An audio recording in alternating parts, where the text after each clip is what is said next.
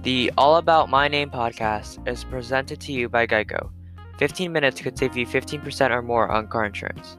What's up, listeners? Today's episode is brought to you by yours truly, Andrew Presa. Last episode, we had one of our listeners, Mister Smith from California, that asked, "How did you get your name?"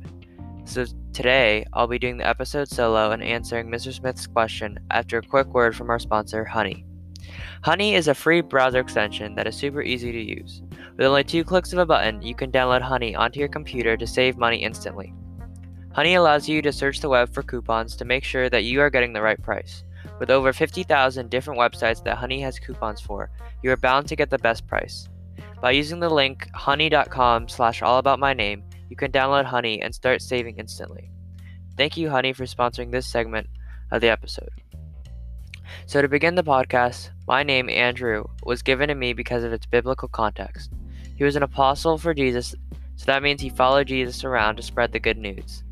Both of my parents wanted their kids to be named from the Bible, so my brother was given the name Daniel, while I was, while I was given the name Andrew.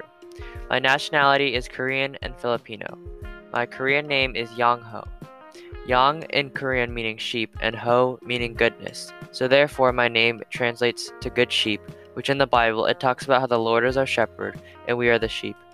So my Korean and English name basically are very connected to the Bible. Andrew also means warrior slash man. I think this makes sense for me because I always have felt more mature for my age, and I think that a warrior is someone who is brave, and I do my best to be brave.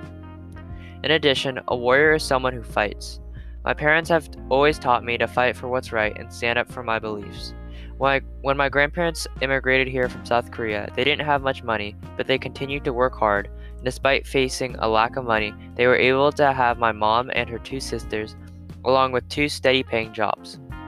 My parents always wanted me to continue to fight, even though it may not be parallel or equal in hardship to what my grandparents face, but always be willing to work hard.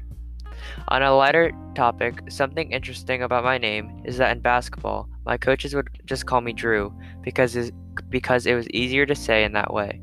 I kind of like the name Drew because there's one of the best point guards in the N B A, Kyrie Irving, and it was nicknamed Uncle Drew. So every time my coach called called me Drew, I always thought about that. So once again, I wanted to give a big shout out to Mister Smith for the question of the day. Please submit your questions to our Twitter or Instagram so that you could have the chance to have one of your questions featured next. Thanks for tuning in to the All About My Name podcast.